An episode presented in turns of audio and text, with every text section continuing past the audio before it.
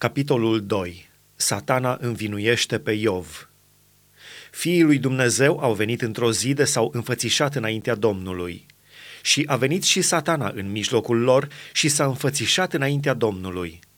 Domnul a zis satanei, de unde vii? Și satana a răspuns Domnului, de la cutreierarea pământului și de la plimbarea pe care am făcut-o pe el. Domnul a zis satanei, ai văzut pe robul meu Iov? Nu este nimeni ca el pe pământ. Este un om fără prihană și curat la suflet.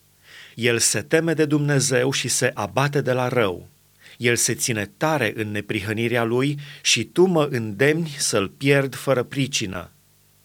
Și satana a răspuns Domnului, piele pentru piele. Omul dă tot ce are pentru viața lui, dar ia întindeți mâna și atinge-te de oasele și de carnea lui și sunt încredințat că te va blestema în față.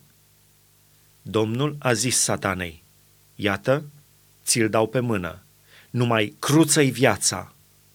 Și satana a plecat dinaintea Domnului. Apoi a lovit pe Iov cu o bubărea din talpa piciorului până în creștetul capului. Și Iov a luat un ciob să se scarpine și a șezut pe cenușă. Nevastă sa i-a zis, tu rămâi neclintit în neprihănirea ta, bleastă-mă pe Dumnezeu și mori. Dar Iov i-a răspuns, vorbești ca o femeie nebună. Ce, primim de la Dumnezeu binele și să nu primim și răul? În toate acestea, Iov n-a păcătuit deloc cu buzele lui.